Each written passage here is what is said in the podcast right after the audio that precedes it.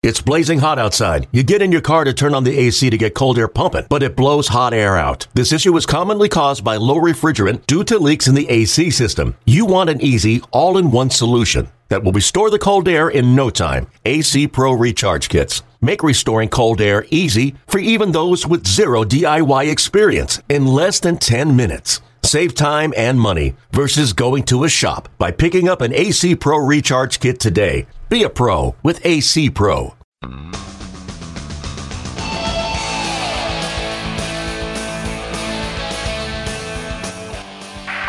There goes a fly ball towards left field. Going back fast is Kennedy. Kennedy gets there, and he takes it. And the Cleveland Indians are the world champions of 1948. And they are leaping joyously as they go off the field. Is being mobbed as our Lou Boudreau out in center field, Tucker and Kennedy come running in arm in arm. This is Our Tribe History, a regular look back at professional baseball in Cleveland from 1901 and beyond.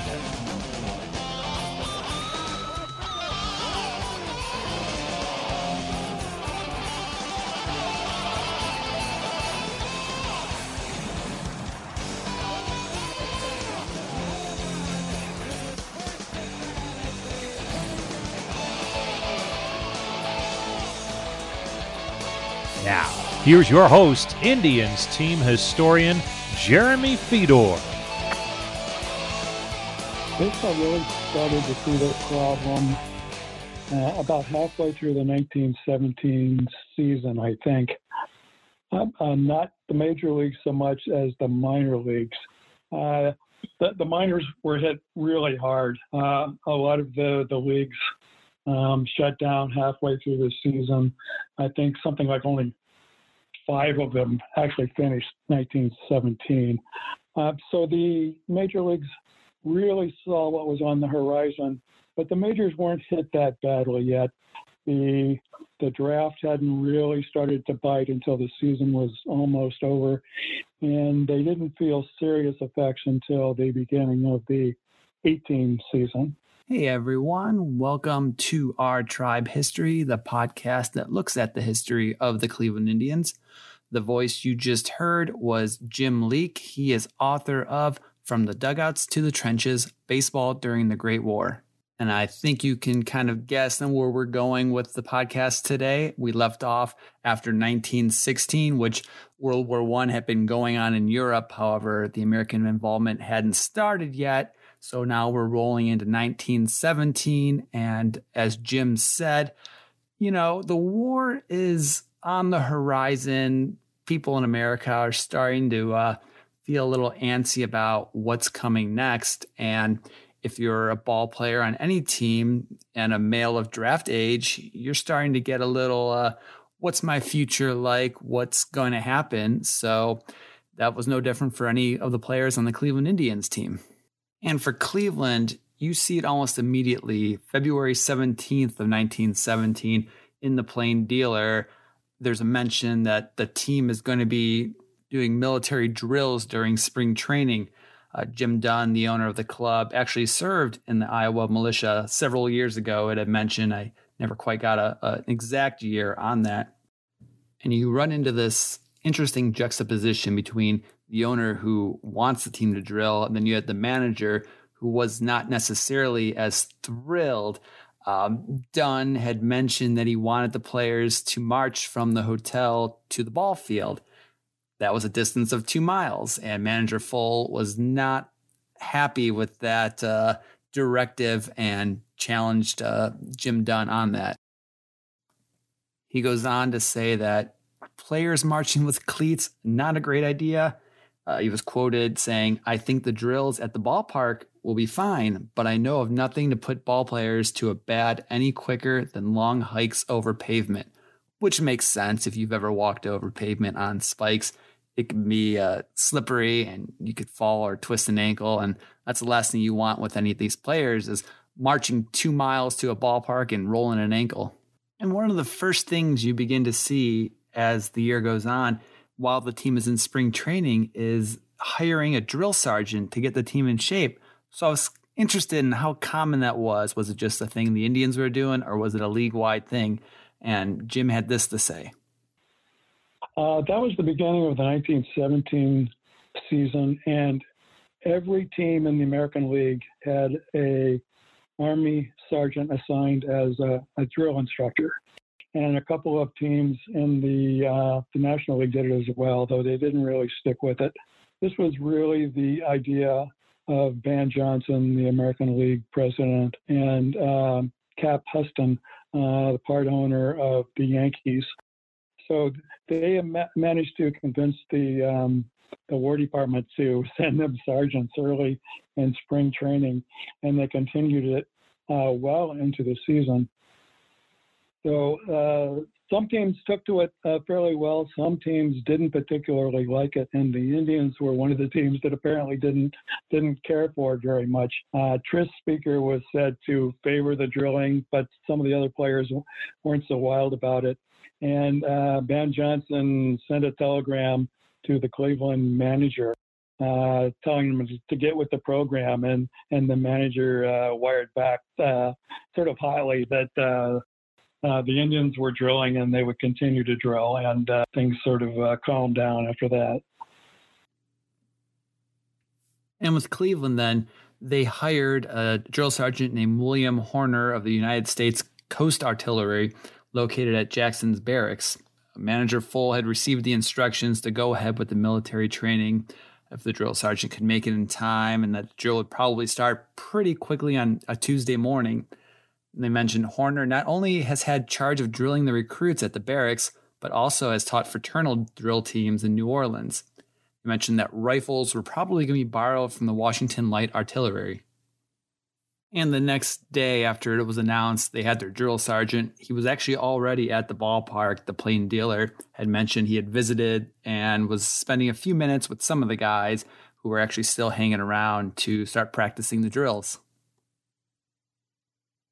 And for the most part, the guys seemed pretty interested in the drilling. It mentioned that Guy Morton and Jim Bagby were interested, and Clark Dickerson, who actually wanted to assist Horner with the drilling as he was a graduate of a military school where he had four years of drilling. So they had someone on the club that was already familiar with uh, with drilling. And so you begin to wonder are managers actually cool with this? Do they are they okay with their star players, you know, spending half their time drilling and marching? So again, I asked uh, Jim about that. Uh, most managers went along with it, even if reluctantly. Um, it was very good publicity for the league, so I think most people put up with it for that reason, if no other. I asked Jim what Ban Johnson's motivation was behind all this and, you know, what he saw in, in this drilling. I I think it was um, I think it was genuine patriotism combined with uh, a shrewd sense of public relations. He got great publicity out of it, and uh, as I say, it continued well into the season. There was actually a a competition for the best drilled uh, team in the American League. And uh, it was the lowly uh, St. Louis Browns who actually walked away with the prize during the summer. And the first any Cleveland fan would have heard of that would be on the March 13th, 1917 Plain Dealer.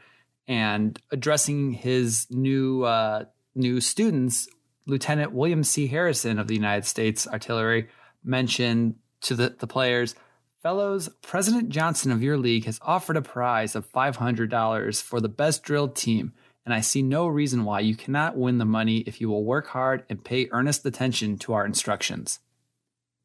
Now, I do uh, sincerely wish that I could uh, add a little more flavor to these direct quotes like a, a, Ken Burns documentary, and I'm doing my best, but you're just gonna have to bear with me as I, I read some of this because you know I think that the actual quotes from these guys, I mean, most of the primary sources, the letters, the, the documents are are gone. So the old newspapers are great ways of discovering what was actually said by a lot of these guys and what was going on. And it was actually Jim Bagby who was getting the uh, accolades for being a good drill instructor. Both him, Bill Wamby, and Clark Dickerson all acted as file sergeants during the first go at drilling with the, the drill sergeant. I mentioned that there were two squads of four that got together and they practiced for about 10 minutes and uh, they'd get together. And that was kind of the end of the first go of, of drills on that March day. And also, good news that was mentioned in that, that news clipping was the fact that the club was going to be getting 40 rifles and bayonets to use for their marching. It mentioned that it'll be harder work as carrying an army rifle for an hour is no parlor amusement. So instead of maybe marching with a bat or something else that they had laying around, they got the uh, the real deal coming towards them. And at times, the manager and the drill sergeant seemed to to butt heads a little bit. A few days later, it was mentioned that at the request of Lee Fohl, Lieutenant Harrison has abandoned setting up exercises as part of the military drill. Fohl figured the exercises were a trifle too strenuous for athletes who wish to keep their muscles pliable. Consequently, the drill will consist merely of marching and the manual of arms. So you don't want the guys working out too hard. You don't want those muscles to get too big, I guess. And uh, uh, that was, you know, one of his uh, his ideas. And by early April, the gentleman that was drilling the Cleveland team was recalled back to his uh, his regiment. He actually had some chances for promotion. He was eager to get to that. But like Jim said, Tris Speaker was a was a player that was really interested in uh, in the drilling and the the marching, and actually then took up as temporary drill master. So once the drill master left, he actually left Speaker a book of instructions. He said, which will help Spoke in drilling his teammates the next two weeks or until the squad reaches Cleveland. When it is possible, a National Guardsman will be obtained. So again, Speaker's in this position of authority, and you begin to wonder uh, if, if you know down the line that Tris becomes a player manager, uh, not too distant future, how much of this new responsibility, this learning on the fly, maybe contributed towards his ability later on to act as uh, not only just a player but a player manager. It was an extra level of of difficulty and and thinking on the job and being able to command men while also being a part of that.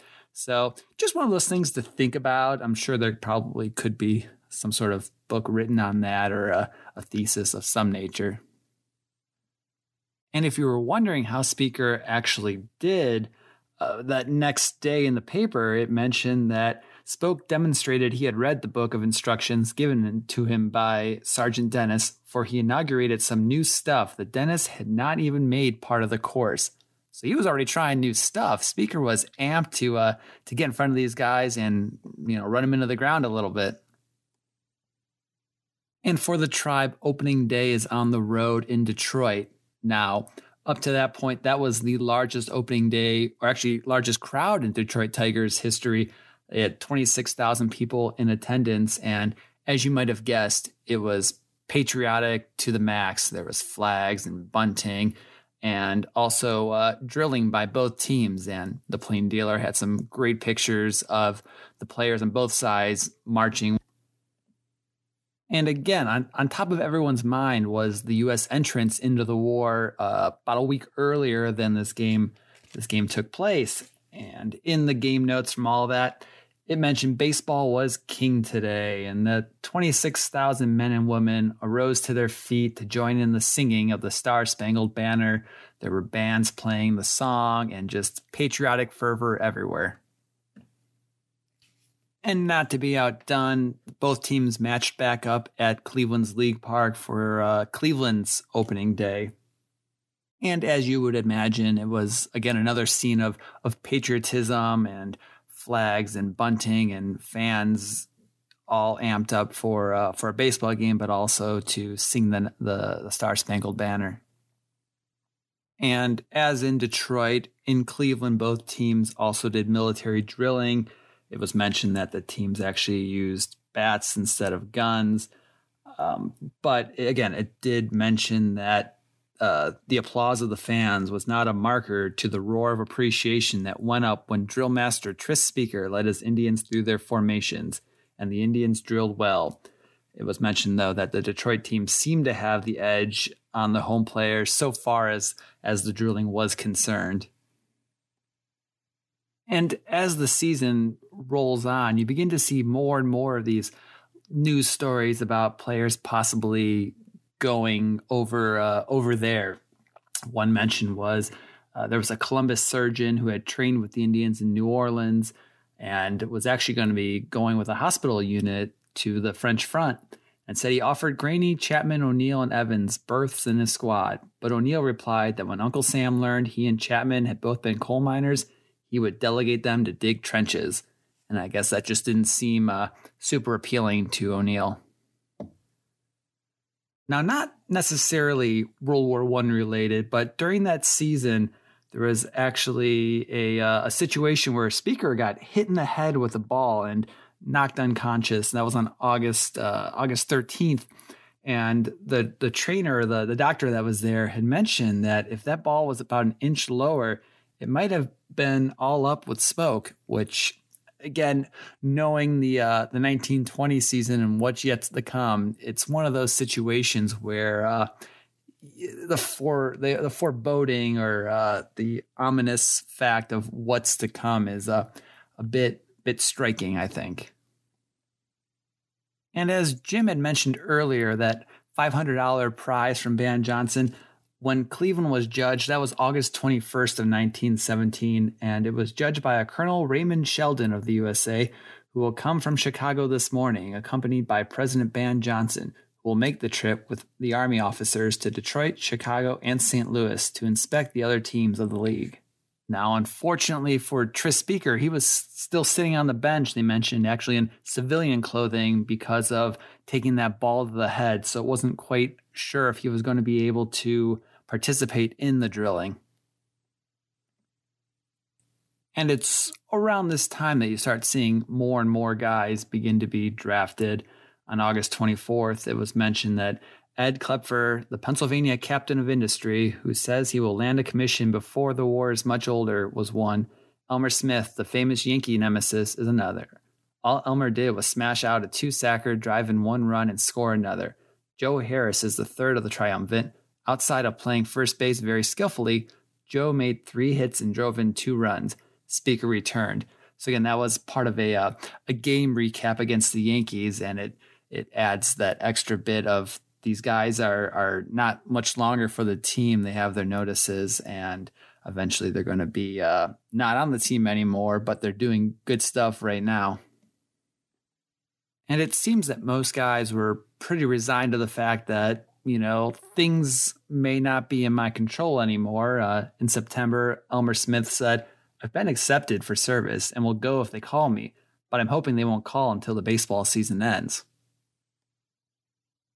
And as the 1917 season winds down, you begin to have players that haven't been drafted or aren't in the service taking on a, a larger role, uh, especially with someone like Tris Speaker, where um, you know, he starts getting into the bond drive. And again, in my interview with Jim, he mentioned Speaker's role. Sure, there were there were red there were Red Cross drives, there were bond drives, all that type of thing. Uh, Tris Speaker was very heavily involved in the bond drive. I think it was in the fall of 1917. Uh, uh, he was on the platform with the uh, Treasury Secretary selling bonds, and and Speaker himself bought uh, uh, uh, I don't remember the denomination of the bond, but it was a big one, and it, it got a lot of uh, press at the time. And that specific bond took place at the end of September 1917. And the plain dealer mentioned after introductory remarks by Secretary McAdoo, D.W. Wills will hand the distinguished visitor a $1,000 bond made out to Tris Speaker. The baseball star will step forward, present Mr. McAdoo with his check for $1,000 the first official sale of the Second Liberty Loan of 1917 will be duly recorded, and in the language of campaign officials, the lid will be off. In the grand big picture of, of history, somewhere it was mentioned that the plain dealer cameras or the plain dealer movies recorded this whole event. Now, was this ever saved? Is it in a closet somewhere or in an attic? Uh, but it's one of those lost history moments that man, that would be really neat to uh, to see Speaker and this whole event. Obviously, it touches on local history as well as world history, um, but no uh, no sign of that during this time. Again, it wasn't a surprise to see guys being drafted or joining. Uh, Chester Torkelson, who was part of the club, was learning how to fight, as the plain dealer said. And there was also Clark Dickerson and Louis who uh, was a prospect Indians were pretty high on at first base. I mentioned that uh, Chester got his call while on duck hunting expedition, and he had, he had to hustle back to Chicago to join the Illinois National Army Men. On December 16th of 1917, Elmer Smith, it was mentioned, had been called to the draft, and it was noted that he would report to Camp Sherman in Chillicothe. Uh, it says if Uncle Sam retains him, he will be greatly missed by the club and the fans as well. But and uh, I don't know if they were trying to make light or if it's just the uh, the writing style at the time. But it did mention that.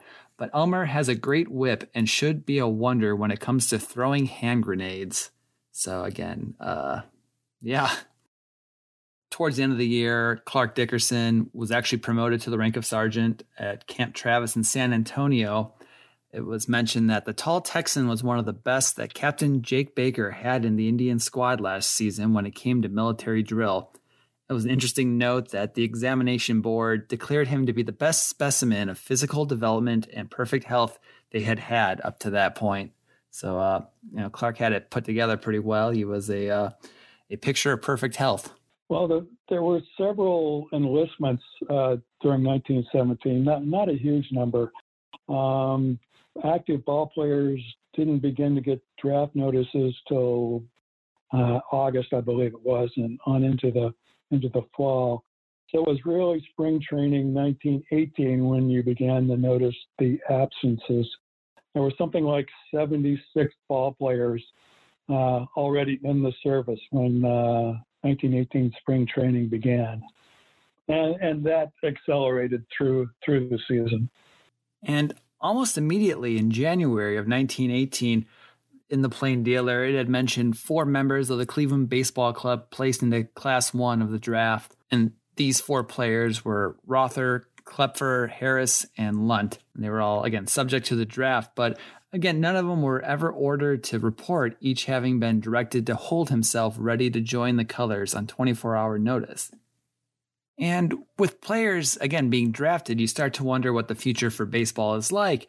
They, in the plain dealer, have a snippet from a, an address from President Wilson, and he had mentioned, I hope that sports will be continued so far as possible as a real contribution to the national defense for our young men, must be made physically fit and exhibit the vigor and alertness which we are so proud to believe to be characteristics of young men. And the the sports editor of the paper went so far as to figure out if baseball players were actually doing their part. And he was uh, he found out. He said, and I found there was enough big league baseball players now in the service and more to form an eight team league. So ball players were doing their share enough so that they could form their own team with the amount of players that were serving the country again, during this period, you have so many of these players writing letters that get published in the paper. And I, I think they're fascinating to actually hear the words versus, you know, a sports writer kind of paraphrasing. And uh, Lambeth had mentioned, I've tried to get into the aviation branch of the service, but failed to measure up to some of the requirements. So I am waiting now until called to service. He also goes on to talk about how, uh, you know, some say baseball is not looking promising this season. He said, I think we can hope for the best. As we know, Toronto did well last year despite the ravages of war in Canada. I think the big leagues will have a successful year. In another letter, uh, Sergeant Dickerson says, Would like to be with the bunch at New Orleans again, but when the other boys are hurling them across the plate this summer, I will be pitching them across the Hindenburg line a fascinating player from this era is a guy named Joe Harris. He had played, I think it was two games for the New York Yankees in 1914, and then the Tribe picks him up. And in 1917, he ends up playing over 100 games. Now, with with Joe, he was a first baseman, and he goes on to have just a weird set of of luck, but just a fascinating story. And some of it goes um, after he leaves Cleveland. So if you're interested, check out his SABR bio. Uh, if you go to Baseball Reference, you can click on that, or you can uh, just Google Joe Harris, and I'm sure you'll you'll find something. But nevertheless, when he gets to the headquarters of the uh, 320th Infantry at Camp Lee in, in Petersburg, he uh, gets inoculated and then immediately is knocked uh, knocked out of commission. He has a, a, reaction to the inoculation. So you know, strike one. I mean, coming in and getting knocked in your butt already, it just can't be a great omen. And after he recovers from that, the paper mentioned he uh, was actually sent back to the hospital suffering from neuralgia. But Joe seemed to remain pretty upbeat about everything, and we'll talk about him a little more at, in the end of the podcast. And with the 1918 season rolling along, uh, end of April, Tris Speaker and Jack Graney participate in Liberty Loan Day, and there's other events where Speaker and Chapman are involved in. And by June of that year, things start to get a little more real. Smokey Joe Wood mentioned he received an official card from Sergeant Ed Klepfer, 319th Infantry. Uh, he was over there. He was in Europe. His ship had sailed and reached safely to the other side. So um, you mentioned he didn't know if Joe Harris was there yet. He probably was, but uh, at the end of it, it said that both guys are preparing for the biggest game there is, and uh, I guess that's that's one way to describe it. But back at home, there were still things that teams were doing to help boost morale and and help soldiers that were over in Europe. One notable event was the Bat and Ball Fund, and I'll let Jim describe that a little better than I could. Uh, there, there was quite quite a lot of that. Uh, there was an uptick in in uh, uh patriotism, and uh, one of the great uh, successful war charities was Clark Griffith's Ball and Bat Fund. Griffith was was the manager and part owner of the the Senators or the Nationals or which, whichever you want to call them. They answered to both at the time. So when the war started, he, he began a, a fund uh, to collect money to buy uh, baseball equipment for uh, uh, the troops, both at home and uh, and overseas. And it really snowballed on him and became a, a, a huge uh, program and a very successful program. So uh, during both seasons, uh, there were regular days when uh, the ballpark owners collected for the ball and bat fund. For Cleveland, that bat and ball fund game was June 17th of 1918. It was business manager E.S. Barnard who really spearheaded the event. One of the things he wanted to do was invite the Naval Reserves and their band to the game as guests of the organization. And for this game, 25% of the club share of the receipts were going to go towards the uh, Clark Griffith's fund to purchase baseball equipment for soldiers and sailors. When the tribe visited Washington in July of 1918 in a series against the Senators, it was big news when Tris Speaker made headlines when he wanted to become a flyer in the service of the Navy, Cleveland Star outfielder to try for commission as naval aviator. And what Speaker did was make preliminary arrangements to become a naval aviator he obtained his application blank this afternoon, the paper said, and it is hopes that it will lead to a commission. Speaker was on record saying, But commission or not, I want to get into the aviation corps. I prefer the naval section as I want to get even with some of the German submarines for the cowardly deeds they have committed in sinking unarmed liners and hospital ships without warning. I know of no branch of the service in which I can get quicker and more emphatic results than by operating a seaplane. And if I am not mistaken, the seaplanes will do a lot of good towards ending the war. So Speaker was was riled up. You can tell by his comments that he really wanted to help the cause. And again, I'm no World War One expert, but you look at the lifespan of World War One pilots, and uh, it just was something that, whew, you know, you really had to have the guts to do because you think about it, the Wright brothers didn't start flying until 1903. So you're you're not even two decades from the first flight, and uh, you know it wasn't the most sophisticated sort of uh, of aircraft. And Speaker's really on that other end of the draft age. Just he had just turned 30 that season, so he's really up there. The plain dealer ends its story. Being courageous as well as brainy, there's no reason to believe that he will fail to achieve success. I mean, I guess if you know you're a guy that breaks his arm, decides to throw with your other arm and become proficient in that, really the sky's the limit in what you can accomplish. And by the end of July, it really comes to a head of what's the future for baseball. And here is another excerpt from my interview with Jim Leeke. Um, yeah, at the start of 1918, if you didn't have uh, your draft notice to report, uh, you could you could still play ball, and, and uh, most did. As I say, uh, some there were some enlistments, not a, not a huge number. I think there were probably as many former ball players who enlisted as active ball players, which is understandable. You know, um, and managers pointed out at the time that ball players didn't have very long careers, so they were reluctant to uh, give up a year or two or however long it was going to be. They didn't know. So most um, waited to get their draft uh, notices, as as most uh, young American males did. Really, that was that was just that was the choice. You mentioned uh, Newton Baker. Uh, the government came out what was co- what was called the work or fight rule in, in May 1918, uh, which was telling uh, young American males, uh, unless you're in certain uh, essential occupations, um, you're either going to work in war work, in war industries, or you're going to be in the armed forces. So that that uh, rule just hit like a thunderstorm uh, in the summer of 1918. Though there were lots of questions, uh, it wasn't clear uh, right away whether that pertained to baseball. Uh, was baseball an essential occupation? Well, they finally decided no, it wasn't an essential occupation.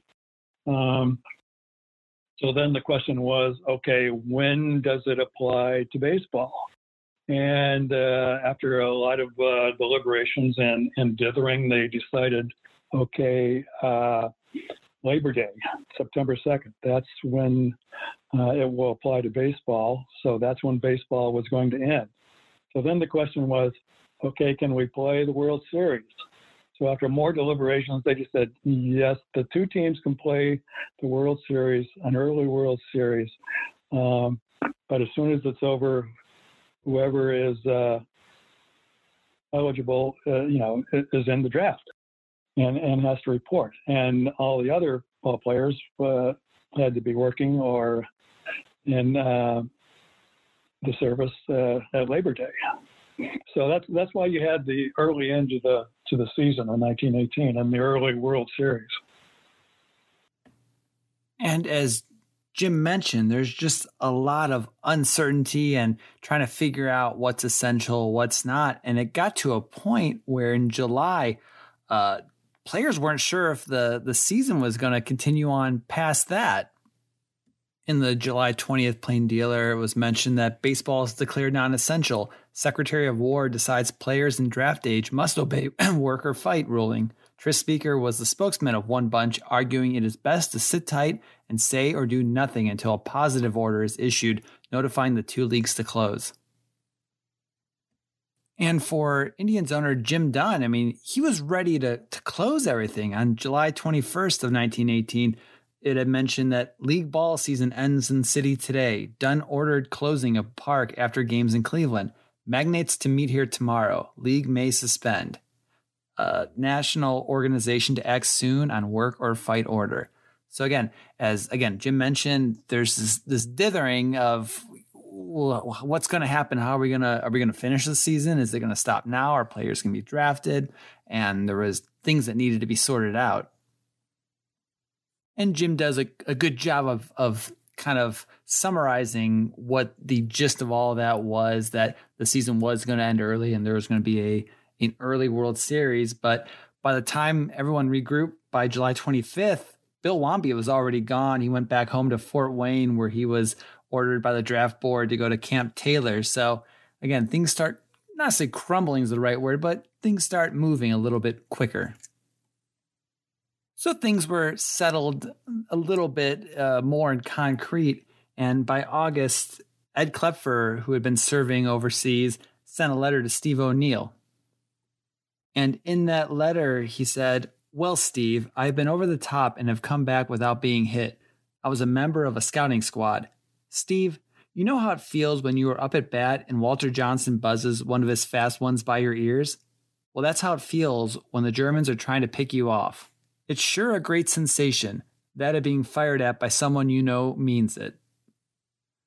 And by mid August, Indians owner Jim Dunn is still a little upset that they're playing. He mentioned that he thought playing past Labor Day was wrong. He was quoted as saying, Winning the war must come ahead of winning championships. And for that reason, I still favor bringing our season to a close on August 20th. So not only are the Indians in a pennant race, but a lot of these guys have a lot more pressing issues on their on their minds. Speaker himself was pretty worried about his future in naval aviation. Uh, the Plain Dealer had a story. It said Spoke told him what experiences he had in driving automobiles and that he had made several flights in airplanes. But Speaker said, I'm afraid the book test will knock me out because I never went to college and it is several years since I left school, said Spoke. Don't let that worry you, said the officer. The physical examination at the start and the actual flying practice are the tough parts. The speaker responded, Then I will stop worrying. Just as simple as that. And he said, For I know I will pass the physical test and I know I can master the flying end of it. And then it wasn't until the next week that he actually filed his application for the Naval Aviation Service. And then a week later, Guy Morton leaves the tribe for uh, Uncle Sam's call to join the service. As the season's winding down in that September 1st paper, it goes on to say the Indians will soon have 16 stars on the service flag in reference to the players that have gone overseas. And interestingly enough, one of the uh, wasn't a player, um, but the head usher at League Park, Tom Herbert, he was one of the first to respond to the call. He was lieutenant in the aviation corps in France he was actually injured while serving, and uh, long or big picture of it all is he became governor of Ohio later down the road. So one of those unique stories through all of this that uh, the uh, former head usher at League Park became governor of Ohio. And again, the, the Indians were in contention towards the end of the season. They only finished a couple games behind the Red Sox. But once they were eliminated uh, from the World Series at that game, President Dunn climbed to the press stand and there announced that the season of the Indians would close on the morrow, that the team would be disbanded here and there would be no jaunt to St. Louis despite the schedule. And in early October, it was announced that Speaker had gotten into the naval aviation uh, program. By late October, we started to hear from Elmer Smith, who actually was playing baseball overseas. He wrote that he had been touring behind the lines as a member of the All Star team picked from the entire Army, and incidentally teaching French soldiers how to play Americans' national game. They are slow to learn, says Elmer. As the rain has set in, we have quit baseball for the season, and at last I hope to get into the real fight. He kind of sensed that the war was nearing its end, and he said, I guess a few more stiff uppercuts will finish him, referring to the enemy. Perhaps we will have baseball in the United States again next season. And there's some light-hearted moments in the papers as well. When Ed Klepfer gets a promotion to lieutenant, the paper mentioned, should handsome Ed Klepfer of the Indians happen to run across Luis Guisto, Red Torkelson, Otis Lambeth, Elmer Smith, Joe Harris, or even Tris Speaker or Ray Chapman, his former teammates, each of the latter, would have to salute him and obey any reasonable order that Big Ed would issue for the lumberman hurler, now as a second lieutenant in Uncle Sam's army in France. And it was around this time that Joe Harris wrote a letter to Henry P. Edwards, the Plain Dealer sports staff editor. Dear Henry, I have seen some wonderful sights and had some terrible experiences was up to the line for 15 days and bid old Cleveland goodbye more than once, as I thought there was not much chance of my ever wearing a Cleveland uniform again. I have faced Walter a few times on dark days, but he has nothing to what those Germans are with their big guns and machine guns. Got caught between our barrage and the Germans one morning and thought I would have to face Old Nick before the morning was over. But I guess God was on my side. At any rate, he pulled me through. At present, I am 35 miles behind the Germans and don't think I will get in again for a long time to come, and perhaps never, as this war is not much longer to last, as the American boys are showing Old Bill how it ought to be done. Can't tell you just what front we were on, but it sure has been a busy one for a couple days. Everything our division started out to take, it took. I have not seen Big Ed Klepfer for a long time, as he was at officers' training school for three months and just got back. He got his commission as a second lieutenant. Can you imagine me having to salute him? I was mighty glad to hear of his promotion. They made me a sergeant during our last drive and offered to give me a chance at the officers' training camp, but I think I will stick with the boys I am with now. We all are figuring on being home by spring, so you will want to tell Lee Fohl that he will have a strong candidate for the old first sack, as I think the Army has fixed my feet and legs all right. If you happen to put this in the plain dealer, put my address in it also, as there are many be a friend or so in Cleveland who will be good enough to write. Best wishes, Sergeant Moon. Again, it's it's really neat to actually have the words that these guys were writing while they were over in Europe and uh, who knows if these actual letters even exist anymore, if they're in a scrapbook somewhere or just lost to history, but at least we're able to, to capture some of this with the old newspapers. At the end of November, there's a, a fascinating article about Tris Speaker uh, in his his naval aviation school. He's at MIT in Massachusetts, learning the ins and outs, and it gives a rundown of his average day as a, a student, more or less. It also really harps on the the pay decrease he took. Um, but it said he's getting along well. It said he was a skilled auto driver, a fair mechanic, keen on mental arithmetic, which is an essential requirement, while his reputation as a ball player will also help. Tris was known as a quick thinking athlete, and if a man has to do quick thinking in any branch of the service, it is aviation. So again, Speaker was was moving along swimmingly. This article was written November 3rd of 1918 now, if you know anything about World War One, it ended on 11-11, uh, so it wasn't much longer before the war was over. But that article did end with Speaker will remain at Boston Tech for two or three months while when he will have completed his ground courses and be sent somewhere in the South for flying practice. Wally Pipp, the New York first sacker who entered the same school three months ago, is about to be sent to Miami to learn to fly. Nevertheless, neither of those gentlemen uh, continued on. Uh, by November 23rd, it was uh, in the papers that Speaker had applied for a discharge along with uh, Wally Pipp and were more or less done with their service. Later on, Indians owner Jim Dunn was talking about how proud he was of the work the boys did overseas. He also mentioned he was sorry for Spoke, Wamby, Morton, Chapman, and Billings that they didn't have a chance to get across. But again, I'm sure, at least I don't know if they were brokenhearted about that or not. But nevertheless, the war was over and things were hopefully going to get back to some sense of normalcy. Dunn actually thought that the war will have done at least two players a lot of good, and uh, one of which was first baseman Joe Harris, the other one was Guy Morton, and he said that the physical training was just what they needed. And again, there was more playfulness. Uh, mentioned Wamby uh, of the U.S. Infantry was home in Cleveland again, having been mustered out of active service and placed on the reserve list, Army Life has agreed with the Star's second sacker of the Indians. He has taken on close to 10 pounds since he went to active service in July. He said, I think I will go over to the Naval Reserve's headquarters tomorrow, for I want to see Chapman and Billings salute me. And as the war ends, more information starts to trickle in. On Christmas Eve, the paper reported that Ed Klepfer is engaged in the last big battle of the war, but the big picture says nothing about being badly wounded. Actually, to the contrary, he wants to be in spring training and wants to let everyone know he's okay. He goes on to say, It would have done your heart good to see those boys of mine fight. He also mentioned he had not seen Joe Harris in several weeks, but he hoped he survived his last scrap. So, again, the the lines of communication are a bit slower then. By the end of December, it was announced that Joe Harris and Elmer Smith were both unscathed. And again, a letter from uh, Lieutenant Klepfer, he mentioned he had a long talk with Joe Harris and Billy Nixon a few days ago. We played a few games over again. My outfit was on its way back to the last battle of the war, and it was an appreciated bit of relaxation to get together with two of the boys and talk about something besides war. All the boys are anxious to get home now that the war has ended, but I guess it'll be some time before all of us get back. I am glad the war has ended, of course, but at the same time, I am glad I was through it. As I told you in my last letter, I was a scout and sniper officer during our last campaign, which meant that I commanded the battalion scouts, snipers, and observers. I am very proud of my boys. They went through the mill with me bravely.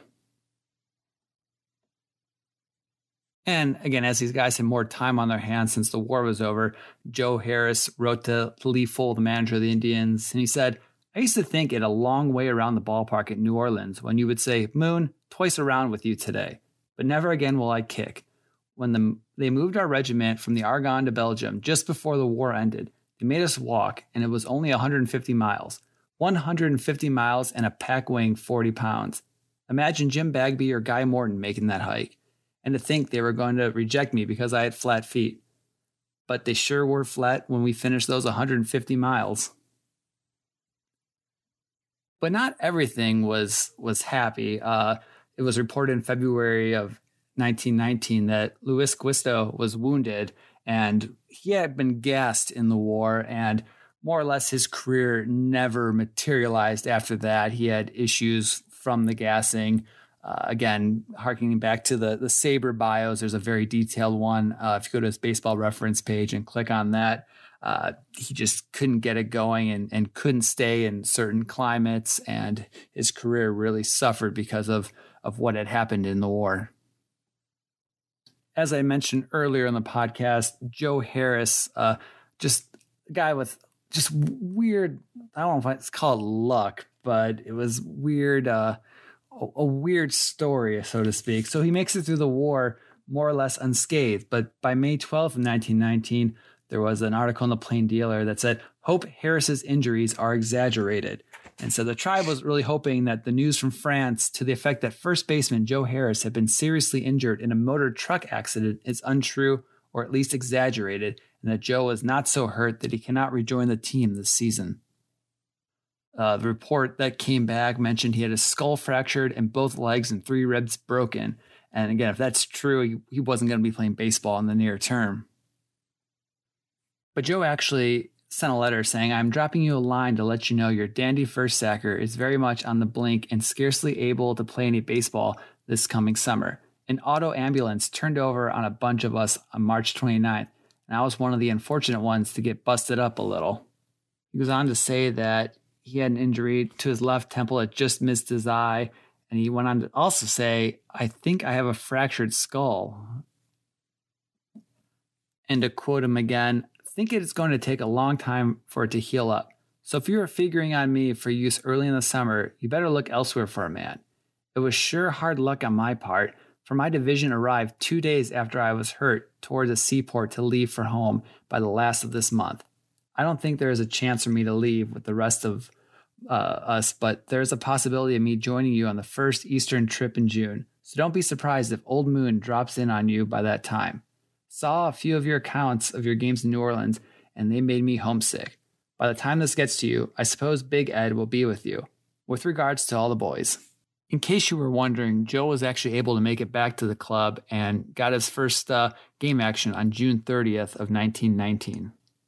And he actually went on to have a heck of a career. He actually received MVP votes while with Boston in the early part of the 1920s.